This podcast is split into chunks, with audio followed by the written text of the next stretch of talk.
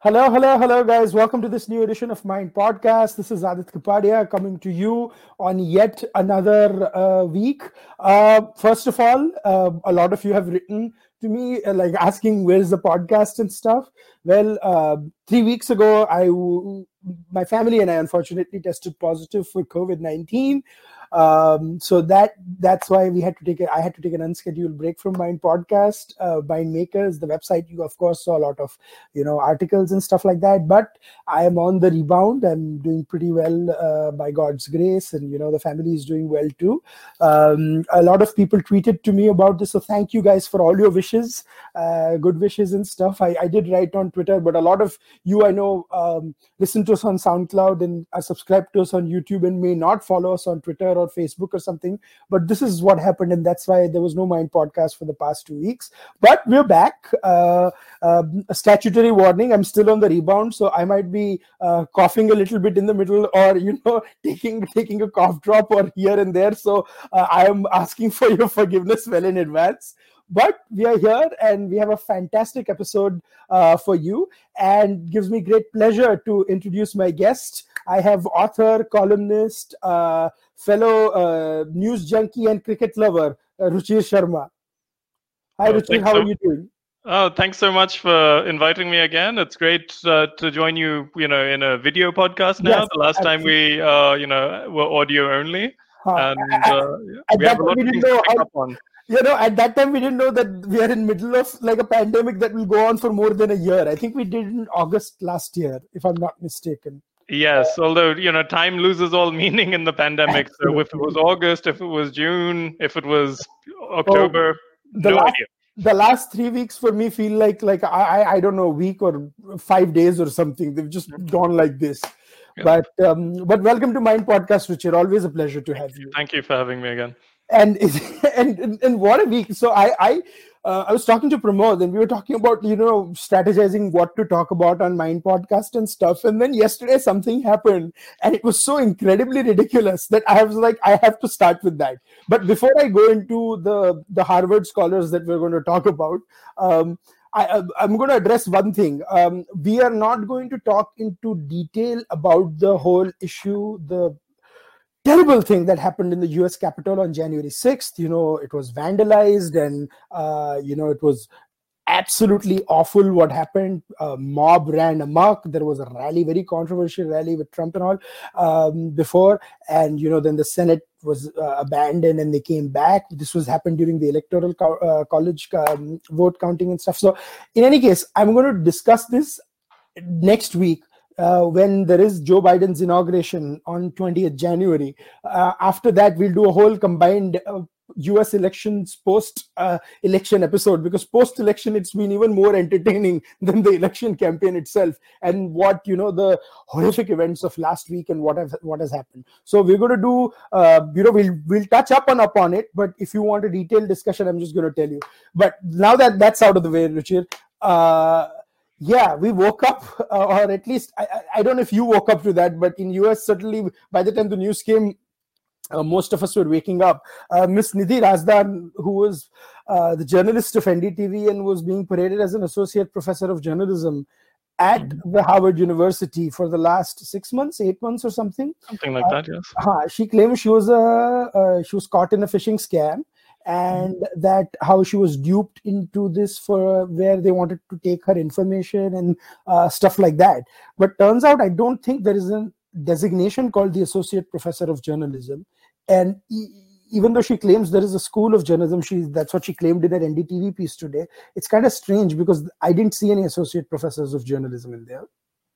Yeah it's uh, it's true. As uh, someone from harvard uh, themselves yesterday pointed out uh, there is no School of Journalism uh, at Harvard. Mm-hmm. Uh, there's no journalism program except at Harvard Extension School, uh, where you don't get a degree in uh, in journalism. You get a degree in liberal arts, comma with a focus on X, Y, Z, XYZ, and yeah. that doesn't have any professors, doesn't have any departments. It just has ad- adjunct fac- faculty. Mm-hmm. mm-hmm. Now this is not what she had claimed. She, so she had claimed uh, that she had been offered uh, associate professor in journalism at the Graduate School of uh, Arts. Uh, and this was you know in June, and then from September onwards started saying that uh, yeah I'm teaching at Harvard, uh, going on uh, podcasts with the Carnegie Endowment for Peace, where you know she painted this Yeah, yeah. beautiful picture So, no, of no, no, I- yeah, Un- un- courses she's teaching. unfortunately unfortunately or fortunately i mean so people put out that link of 45 minutes but and i had heard that podcast before but i remembered that in the first two minutes there was this wonderful discussion where milan vaishnav is asking milan vaishnav is asking about her classes and she's saying how she's going to teach about ethics in journalism Yes. So i i, I we, we've out all learned a lot about ethics and journalism so you know she delivered what she promised so uh, we have to credit her indeed, for that Indeed, absolutely. So I cut that clip and put it on Twitter, and I think in the last twelve hours that has that clip has been viewed more than 50, 50 to sixty thousand times. I think my Okay. timeline is completely gone because people are plugging it. But here's the thing, a- a- and and and this is why I mentioned this, right? Uh, uh, I, I I did not mean to do a very uh, narcissistic self plug, but most people forget watching debates, podcasts, and stuff like that about what things like these what were said right? You'd remember a specific issue you'd remember uh, uh, one or two things right? But like when i introduced you today i said you know author columnist uh, cricket lover and stuff like that right? Now if if you were if you after the podcast if you went and said that cricket is the most uh, you know messed up sport on the planet or something or that you you- columnist meant that you only write tweets and you don't write pieces for you know websites. That's a fraud. And i i have to do some basic fact check before i you know introduce someone. And uh, Milan and uh, Nidhi, they were talking about the classes she was going to teach, the courses, and this had gone on on NDTV on US election night. She was introduced as you know professor of Harvard. No one bothered to check that she was not listed, not listed somewhere. Like this bothers me the most. These are all senior journalists, so-called senior journalists, fellows of you know endowment house like uh, think tanks and stuff, and they don't do such basic research. No, they, they they claim that uh, you know they're there to speak truth to power and do Mhm. brave inge- Yeah, yeah. investigative journalism, Correct. but uh, no, it uh, it's clear to see you know how much uh, due diligence they do when uh, it's one of their own. Yeah, absolutely, absolutely. Like your good friend Sadanand Dhume, who has uh, conspicuously not com- conspicuously not commented on this. I mean, he has. He, uh, I think, wrote to uh, Nidhi saying, "Take care and stay strong. Ho- hope whoever did this to you is investigated and punished." And sure, we are not making light of you know anyone who's a victim of a phishing scam. That's a very serious allegation.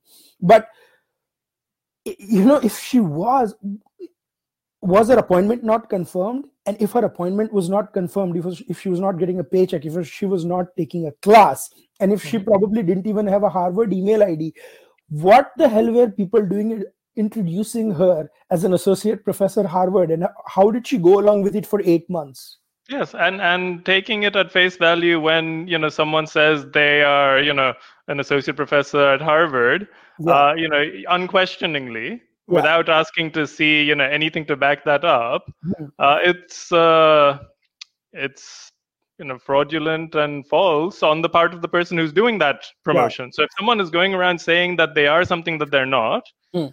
then uh, it doesn't matter what the intention was. It doesn't matter if they were fished. It doesn't matter, you know, who gave them this impression. The fact is, and you can't change the fact that you know you took certain actions where you represented yourself to be something that you're not, where you misuse the brand name of an institution you're not uh, Mhm. associated with in order to further your personal goals and your professional goals. That you, you know, went on media uh, appearances and uh, you know gave your expertise as associate professor at Harvard. You gave keynote speeching uh, speeches and you know did speaking engagements and uh, trained the next generation of journalists uh, from this uh, you know platform that you'd given yourself. And you know what kind of person does that? It stinks of bad faith. That you know normal people when they start a new job, they wait to you know have uh, met their other colleagues. They wait to Yeah. have uh, received their first paycheck even before they put it on LinkedIn because you know nazar na lag. You know you, you don't want the evil eye no, and you. don't do it eight months before we start No, exactly. You, eight months like it's unbelievable I mean, eight months was the uh, as long was my first ever job. That's how long it lasted. So if I had advertised for that by by the end of the time when it was over, I would have been advertising for my second job.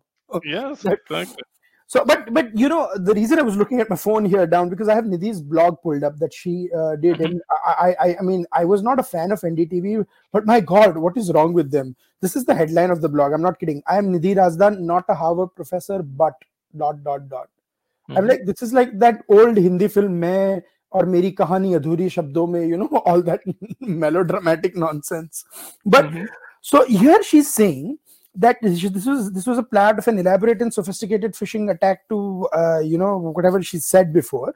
And then she said that i was invited to speak at an event organized by harvard kennedy school in early 2020 um, one of the apparent organizers I, I, don't know what the hell an apparent organizer means but yeah you either organize something or not. Yeah I mean, unless she talked to like the security guard and thought she was the organizer or someone. I, I don't know right?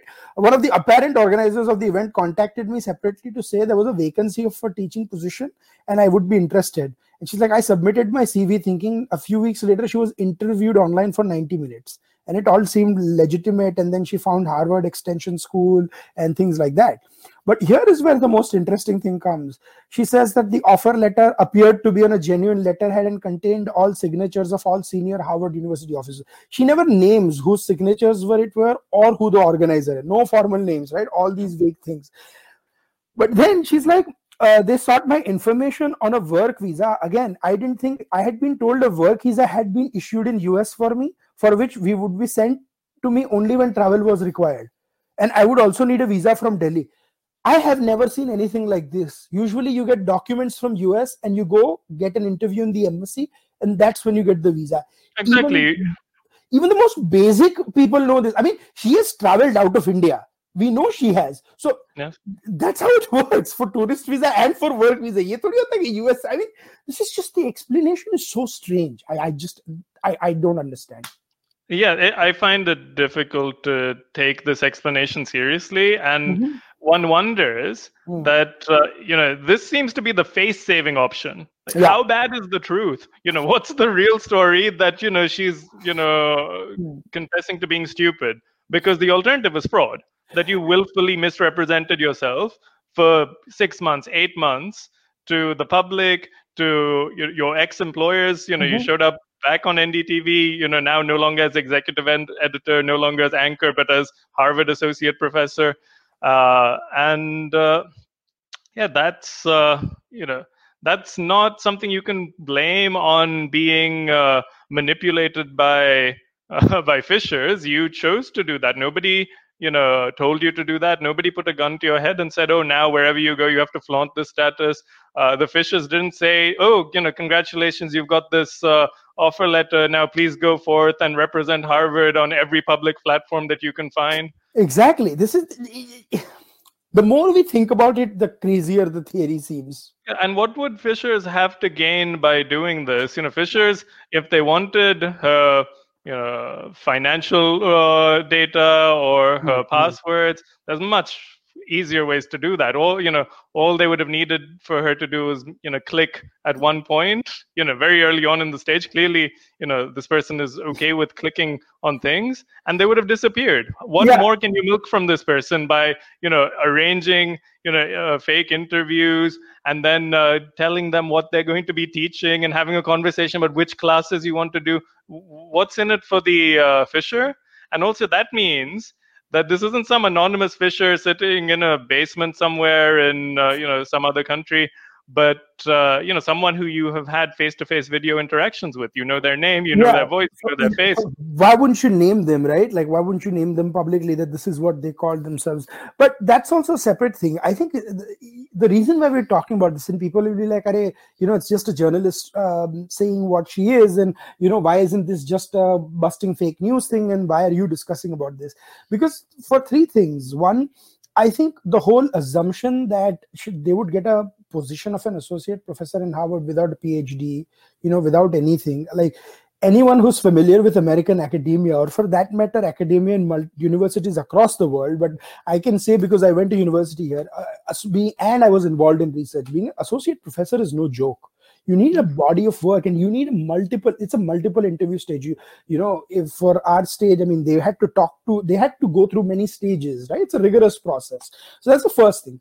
Second thing the cabal the left cabal is so strong that one person made a claim and no one else bothered to fact check. And the funniest thing is these are the people who twitter fact check participates with even after this happened, if you see the report on News Laundry, बड़ा ही पिद्दू सा report है, which does which just reproduces Nidhi's statement. You know, exactly. Jo, yeah, it doesn't raise any pasting her press release that's yeah. not journalism. That's stenography. Very good. You you know copied. Uh, you know. Yeah, just because they don't want to take on their own. Because News Laundry started off as a very centrist thing, but now it's completely turned into this left wing, you know, leaning thing, and which is fine. But then don't say that we treat everyone equally. Just bashing Rajdeep isn't enough. Like you till till the till a news serious news portal does not raise questions about Ravish also. Still, someone who claims to be that you know they raise questions about the right, but they don't talk about Ravish, they or they don't talk about Punya Prasun Bajpayee or many others on the left. They only talk about Rajdeep, who I have a lot of disagreements with. That's just an easy punching bag, basically, for them. a punching bag indeed. Huh? Oh, good God! I, I, walked into that one, didn't I? I just. uh, yeah, I, it was completely unintentional, but I guess that just sums up the frivolity of 2021. It's been a, it's been 2020 on drugs or something. I mean, it's it's, it's insane. But on in closing thoughts before we move on to the other thing. So th- these were the two parts, and third part was, you know, how even after she was introduced uh, like this for eight months, people just quietly, some of them deleted their tweets. No one refused to question why this was done.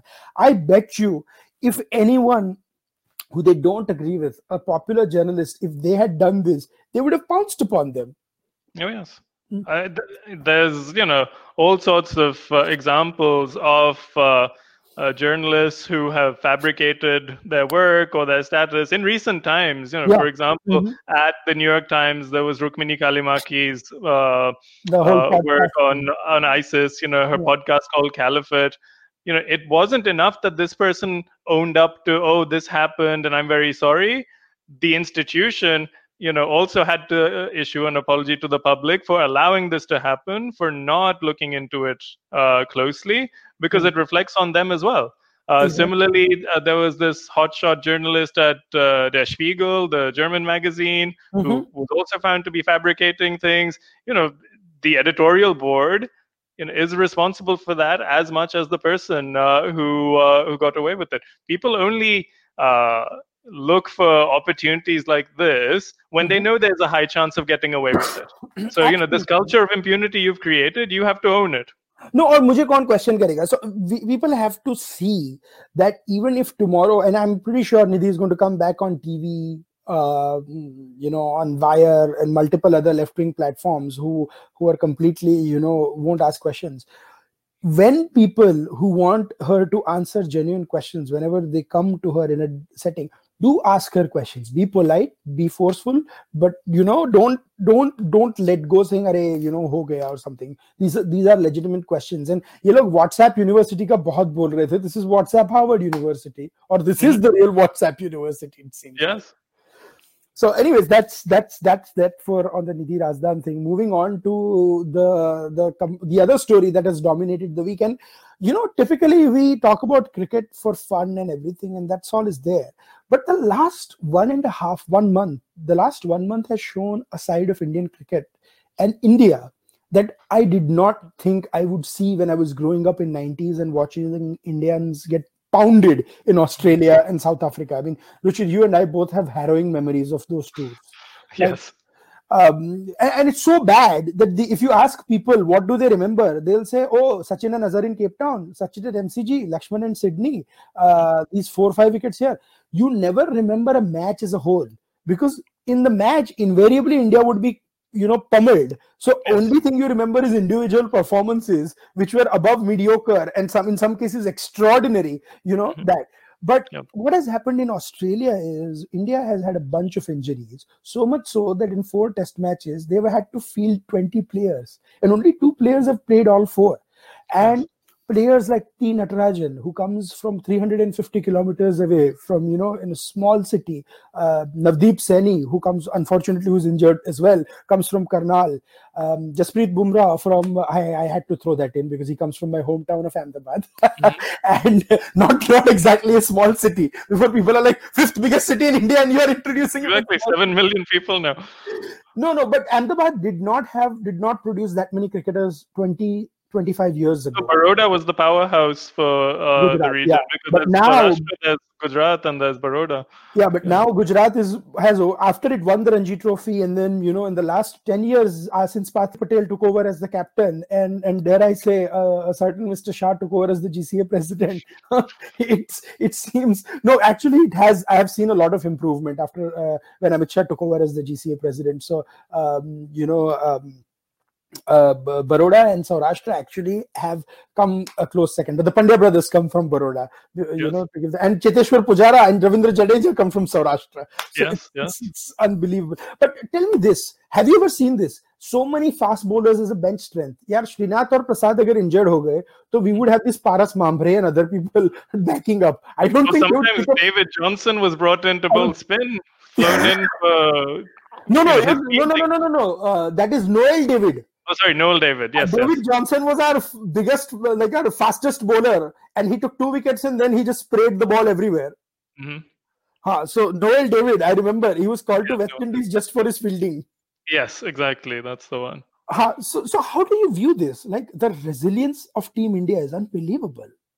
It's it's good to see, and I think uh, it also is a product and a reflection of this new generation of cricketers who grew up seeing uh, how you know others played, particularly uh, Australia and South Africa, and uh, sort of absorbed that. You know, and you see it in uh, in uh, Kohli, for example, who you know is described as the most Australian, non-Australian cricketer, and that's why they have you know the Australian media have such a love-hate relationship with him because they see the worst of themselves in it and uh, uh, in him, and they see the best of themselves in him as well. So they want to love him, but you know he treats them the same way they would uh, treat our players 10, 15, 20 years ago.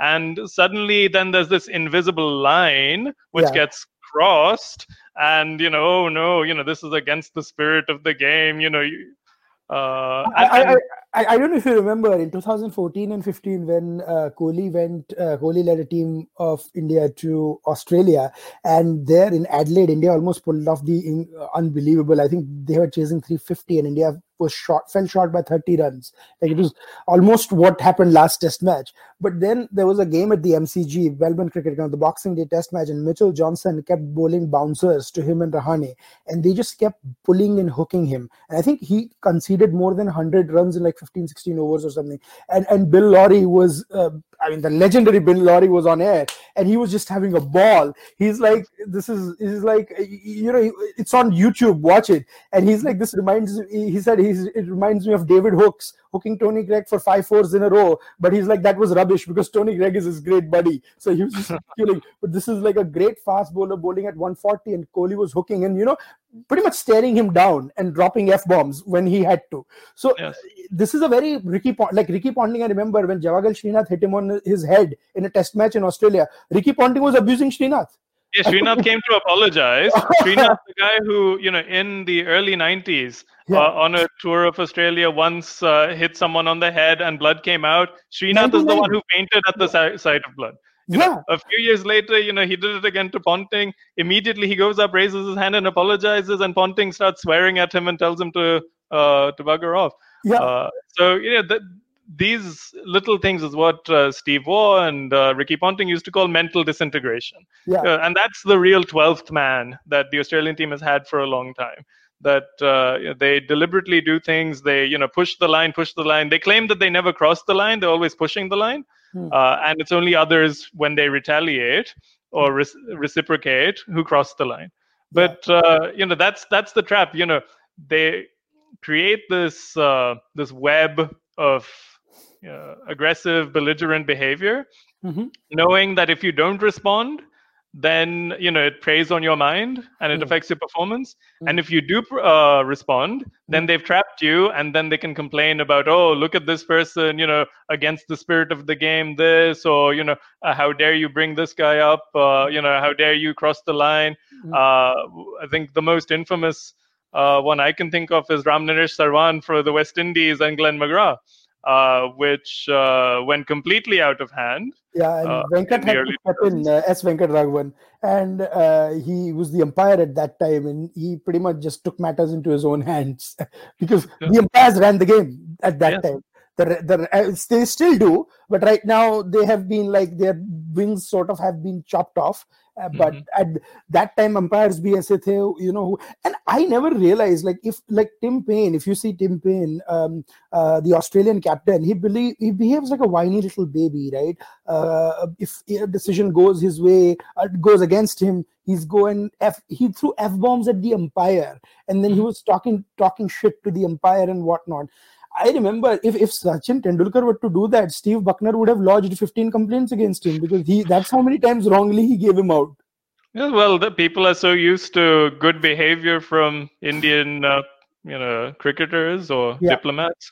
Uh, you know, because like you know, cricket, international cricket is a form of public diplomacy as well. yeah, But uh, you know, when you uh, break out from that behavior, then you're the strange one. You're the aggressive one. Whereas you know, when uh, you know Australians do it, particularly Australian wicket keepers, you know. Uh, Look at it this way: Adam Gilchrist was an aberration. That you know he was well behaved behind the stumps. yeah, Tim Paine, Matthew Wade, these are the inheritors of a rich tradition from Ian Healy. Yeah. Ian Healy is, you know, infamous in his homeland as well. Everyone hates him. He's an unpleasant guy, uh, unpleasant personality, you know, to his teammates, to the opposition, known to be very whiny. Uh, and I was very satisfied when they didn't give him his uh, farewell test Test, uh, at the yeah. Gabba and they, they let uh, Gilchrist play and that he ended his career not on his terms, but on the terms of the board yeah. because he deserved that. Yeah. No, absolutely. Gilchrist was an aberration. He walked when most Australians wouldn't. Uh, he, I, I, I think Gil, Gilly is just a genuinely a nice guy. He's Yes. that one guy. You, he is what Sachin is to Australia, right? Like when Sachin went to Australia till his last, I think they would talk shit about the Indian team, but I have never ever seen Australians boo Sachin. Like whenever he walked in, they would give him a standing ovation. It's just that's how much he was respected in Australia. And I think if he got a bad decision, the Austra like I remember when Bucknor gave him out in 2003 when the ball was I think a foot going a foot above the stumps. Yes. Shane Warne, who was a player at that time, was was banned for drugs for a year. He, he was on air with Tony Greig, and they were like, "This is a dreadful decision." And I Yeah. never imagined an Australian player calling dreadful decision when the best batsman of the team is there. You know, they'll say, "Oh, you know, touch and go and stuff," and Tony Greig is like, "No, this is." It's like I don't know how the hell he gave him out. Yes, yes. So, um, but yeah, th- so that's that's that's uh, that's that's that's That's the how thing. they work. They look for the uh, weakest link. You know, they, Mhm. they don't target. You know, even back then, they didn't target Sachin or Dravid or Lakshman because they they burnt their fingers already. That if Hmm. you do that, then they they're very good at channeling their uh, aggression. Uh, you know, with the benefit of the talent and experience they have at their hands. Exactly. But if you have, you know, a new player, a youngster, you Hmm. know, who uh, might be experiencing nerves on the, you know, the big stage, Hmm. or someone who's known to have, uh, you know, a weak spot that you can exploit, then you know they're pretty relentless, like they did to Agarkar, you know, with the Bombay Duck fiasco. You know, yeah, I uh, think when he scored his first run, he raised his bat or something. Yeah, when he finally made a run in Australia after that, he raised his bat as if he had scored a century, and you know everyone clapped for him. So yeah, that was a you know a clever way of him to overcome that, and uh, he also got six wickets on his next tour. Yeah. Uh, you know, which uh, was part of his redemption. in, in Adelaide, yeah. But, but what what has been the most interesting thing for me is um, is who has I mean Sachin of course is a league of his own, right? So I'm not even going to uh, go there, right? But let's talk about who who has um, uh, given it best to the Aussies on the field in, from India. Apart from that, and I would be Kohli, uh, you know, who's there, Kumble, who yeah. reinvented himself in 2003 and 2008. And yes. during that tumultuous series in Sydney, the whole Kumble was the captain, where he stormed into the press conference and says one team is not playing in the spirit of the game. Right? I, I don't, I don't expect Ganguly to do that. Right? Ganguly would probably throw a chair on the field or something.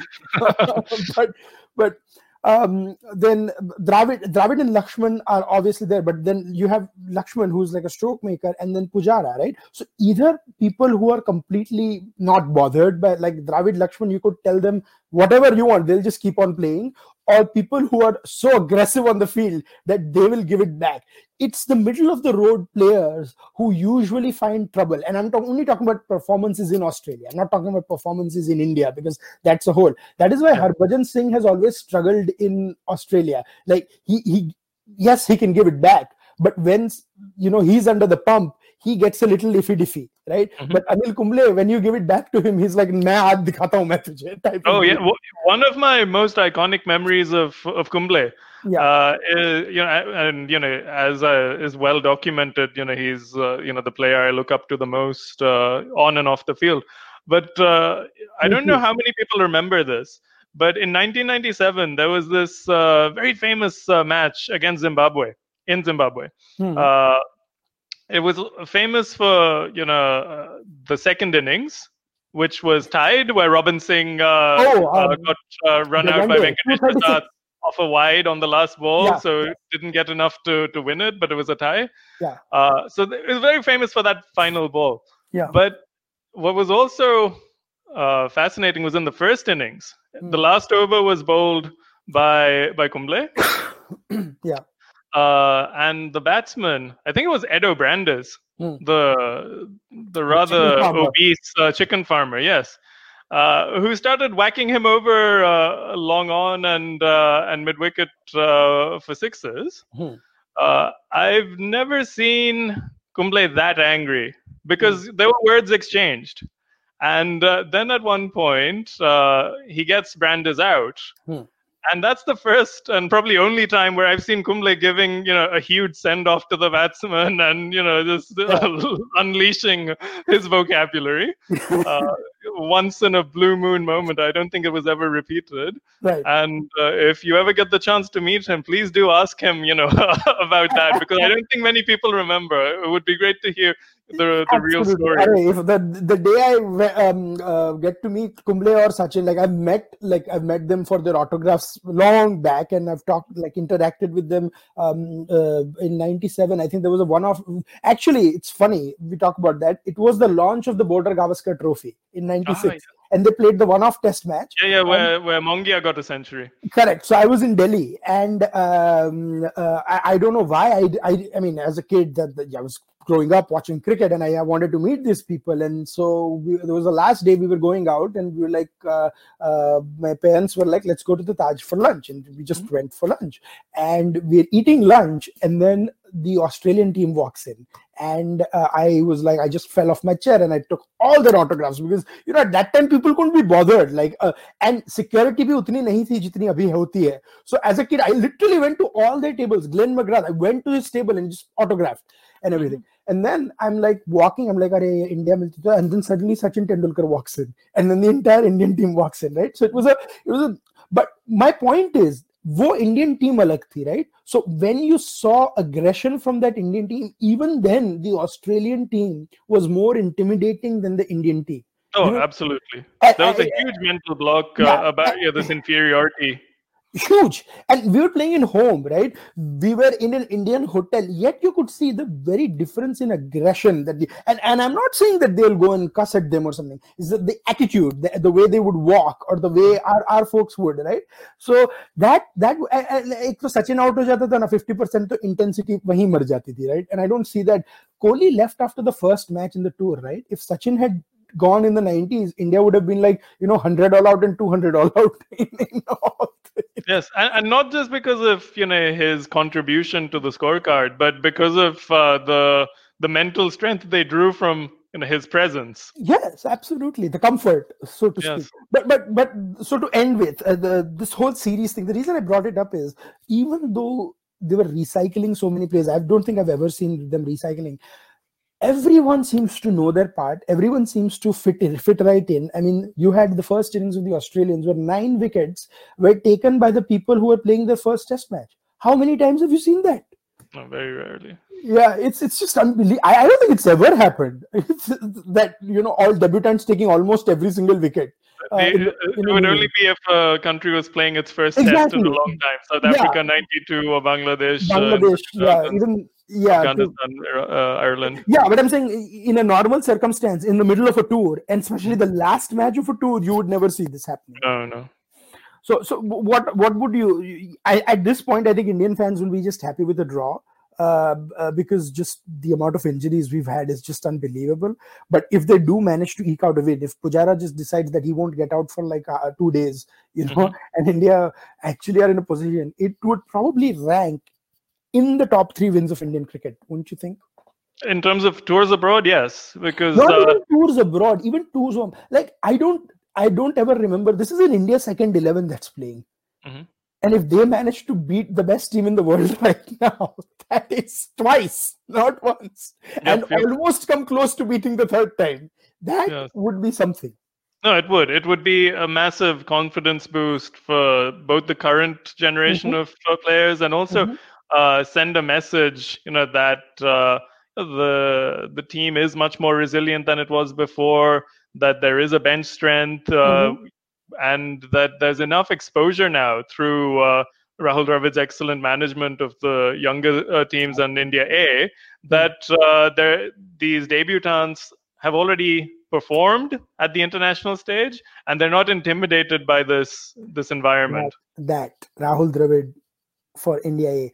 Uh, some I think Gaurav Kapoor it was said this once कि आपने जब junior college के principal को ही best बनाया है तो senior college में junior के बेस्ट ही आने वाले you're not going to get you are not going to get bad players because you have probably had and I, I mean, it's a hard job he travels to everywhere the reasons that these people are where they are is because Dravid tra- travels everywhere and yes. you know gets the gets the best of the best but yes. um, yeah but uh, I can talk about cricket for another hour and not get tired but uh, I, I, promised him we would be about 40 to 45 minutes so we're getting very close to that mark. And uh, before i wrap up i wanted to ask do you have any quick thoughts to add on us politics before i wrap up with indian politics like of what happened in us the last week or something or anything you know you wanted to talk about Oh, yeah, I think uh, the U.S. finally got to enjoy uh, some of its exports and its uh, you know own capital. So you know they love uh, regime change. They love uh, protests in national capitals. Uh, when it happens in Kiev, the National Endowment for Democracy goes and di-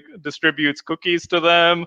When it happens in in Belarus, you you know believe whoever says that they're the new president and say, yes, you know, this lady is indeed the new president, uh, regardless of what the actual election said.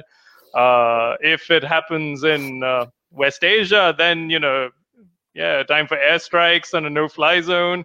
So yeah. I, I, guess they're lucky they escaped that. You know, but maybe you know, uh, maybe Burkina Faso should have uh, uh, should have sent its navy. For me, what I found the most angry and uh, and, that I'm I'm will I'll completely whine about this for one whole hour uh, next week, guys, or in a couple of weeks. Um, is when people said, "Oh, this is US. This is not a third world country."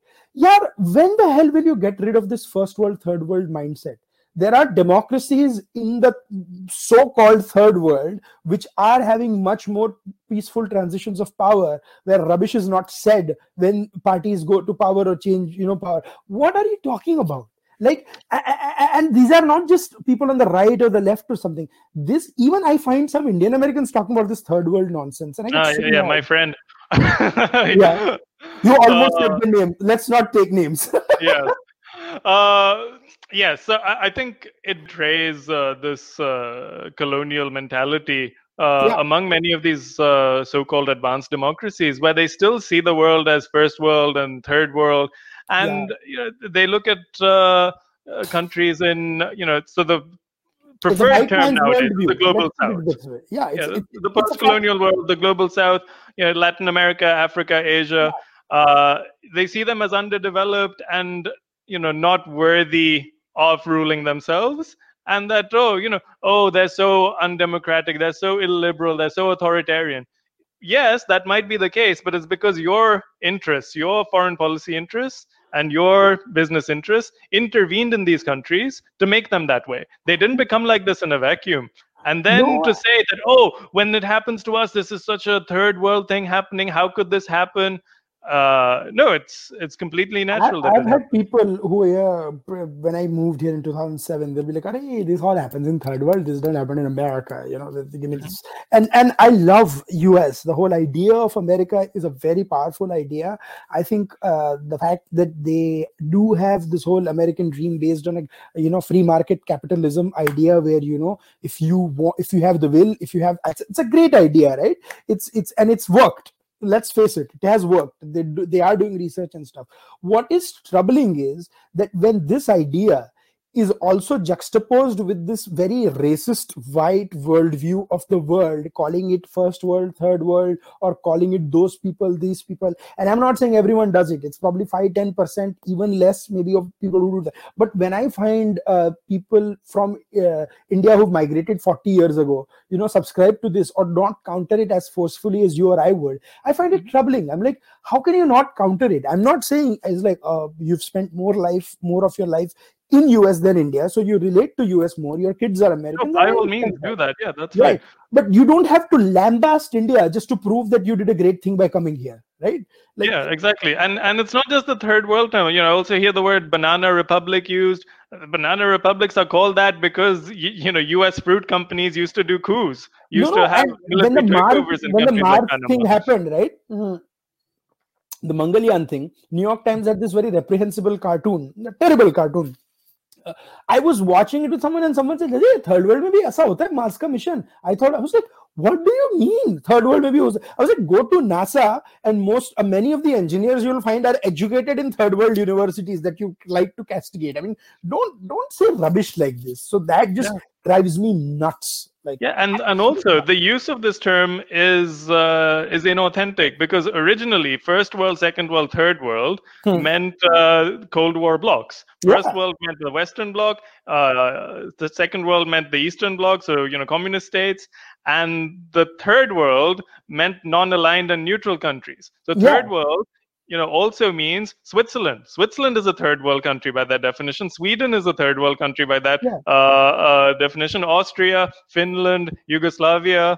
cyprus ireland these were all considered third world yeah. but now you've you know weaponized this term to shame poor countries for their poverty and that yeah. poverty is not you know god given the poverty is man made by policies. And if you know the world exists in a certain way today that some countries some people are rich and powerful and stable and some countries are not they're weak they're chaotic they're unstable it's because people want it to be that way. Because the people who have the power to shape global institutions benefit from having it this way. And yeah. then you shame them that oh you know it's your fault that you're so poor. It's your fault that you're so uh, backward. And then there's enough people whose minds are colonized or who have an inferiority complex who say yes. Oh yeah india is poor because you know we deserve it. We're so backwards. We're not secular enough. We're not progressive enough. We're not christian enough. We're not democratic enough uh, you know we're just you know these wacky orientals who never knew anything until you civilized us. And this happens in many countries. It happens in many countries that experienced historical trauma. There are people in uh, in Turkey who feel this way. There's people in Japan who feel this way. There's people in Russia who feel this way. But generally, you push these kind of people to the side, and they you don't give them decision making power. What's yeah, different in India is that these people run the country even today. The ones with the uh, inferiority complex, regardless of who you vote into the run, government. Yeah, not the uh, you you mean on the bureaucratic side, but even well yeah multiple the media you know judiciary all yeah, that. the, the establishment the establishment is not you know it's called the establishment because it's established. It yeah. it exists whether you vote for one government or the other and it gets what it wants regardless of who's in power and that only changes with new intellectuals new policies and you know sort of a, a generational shift. But in yes. america it's also weird because actually there are people who believe that the whole election was a sham right? And so then mm-hmm. people tell me that array this doesn't happen in the western democracies. I'm like why this doesn't happen in india and japan also. There are eastern democracies who are functioning pretty well. Like so as an AI, we we don't know how to run use elections. In fact the one thing i would say india probably does much much better than us is elections. Mhm, yes. so um, uh, and except for a few conspiracy theorists who their own voters don't take them no one has really raised doubts about indian elections in the last two decades or so but you know in, in closure i would like to ask you Ruchir, Mhm. this is an interesting time are we seeing a post american world with the advent of no so no joe biden is no means the far left wing of the democratic party right? No. they are probably more skeptical of him than even the right right is in america Yes. Uh, He's a soft Republican. yeah essentially he he is he's almost like uh, how what reagan demo what Lord clinton you know in the same mode of clinton uh, but not as much also because clinton was also very popular so what he lacked in uh, in, a, in right of center policy he made it up with his uh, charisma and his popularity Mhm. right i mean can you believe that the only other president in the last two decades who was impeached apart for trump from trump was clinton. And clinton had a much much higher popularity rating when he you know went left office. Yes. uh, because he was popular in spite of all the scandals. So do you- relatable. yeah, absolutely. So how do you relate to, like how do you think uh, this will pan out in us So, in terms of, uh, you said a, a post American era, or? Yeah like do you think america has in it like under joe biden can america be a quote unquote leader of the free world as they like to claim? Or are you going to see a diminishing position of america which let's not forget started with trump and might be exacerbated with uh, biden? Do you think that might happen? Yes to both? Because uh, because the U.S. you know does want to see itself as the leader of the free world because it's uh, the one who invented this term, the free world. It defines what the free world is, and you know it leads by default because the free world is just a nice term for its client states. So NATO and then Australia, New Zealand, uh, and uh, you know a couple of other well. Formerly Pakistan, uh, now it's you know found it more profitable to be a client state of other countries. uh, so yeah, th- they will be keen to retake that mantle. They will be keen to project Mm. their power Mm. uh, again, you know, in uh, in softer ways. So through regime change uh, efforts, through the National Endowment for Democracy, through uh, uh, through sanctions. Um perhaps you know they will avoid a military confrontation with Iran. Mm. So that's something we can be grateful for. But uh, they'll intensify their efforts in uh, in Belarus, in uh, Venezuela, uh, and uh, quite likely in India as well. And now that's combined with the second part of your question, which was, you know, will it also lead to them faltering?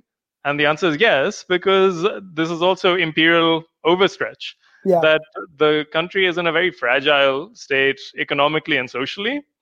And the best use of resources would be on domestic consolidation.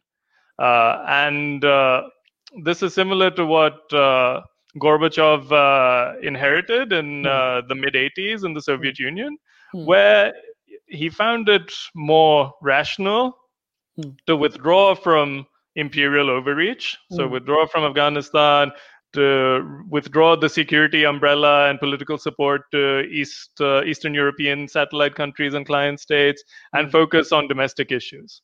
He failed on both counts, Ah, so right. you know it was a disaster. yeah, yeah no no Oh, oh, oh, what was that uh, the road to hell is paved with good Good intentions intentions. Yeah, so glasnost and perestroika became quite traumatic terms. yeah But uh, yeah, if they want to do a glasnost 2.0 or a perestroika 2.0 domestically, that's actually a better uh, strategy good rather God. than just continuing with the Oh. same uh, let's say republican light economic policies of obama without uh, any structural change because you're just paving the way for a uh, for no, a competent.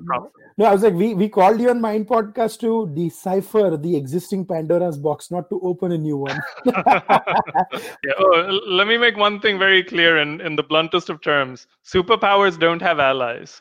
They have client states, they have potential client states, and they have rogue states. No, That's how so- they see the world. well, I, I I- look as I look at it as a different way. I, I would always say allies and adversaries, but no friends and enemies. Yes.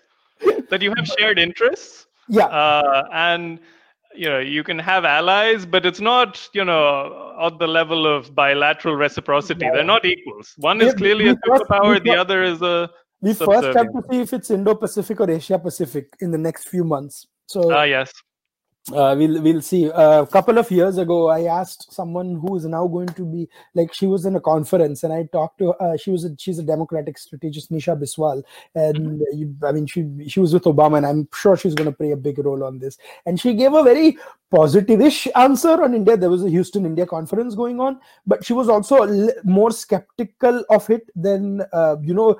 Um, she was not as forceful as Trump was on the whole Indo-Pacific idea, or as the Trump administration yeah. was. So I wouldn't say she was completely anti-Indo-Pacific, the idea of Indo-Pacific, but um, एक होता है कि हाँ होगा, and be like हाँ हम करेंगे, you know, that is the difference. So yes.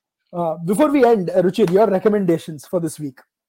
Recommendations for this week uh, would be a, a book that uh, has been written by a Turkish uh, scholar at Cambridge. So mm-hmm. Ayşe Zarakol is her mm-hmm. name. Mm-hmm. Uh, it's called After Defeat How the East Learned to Live with the West.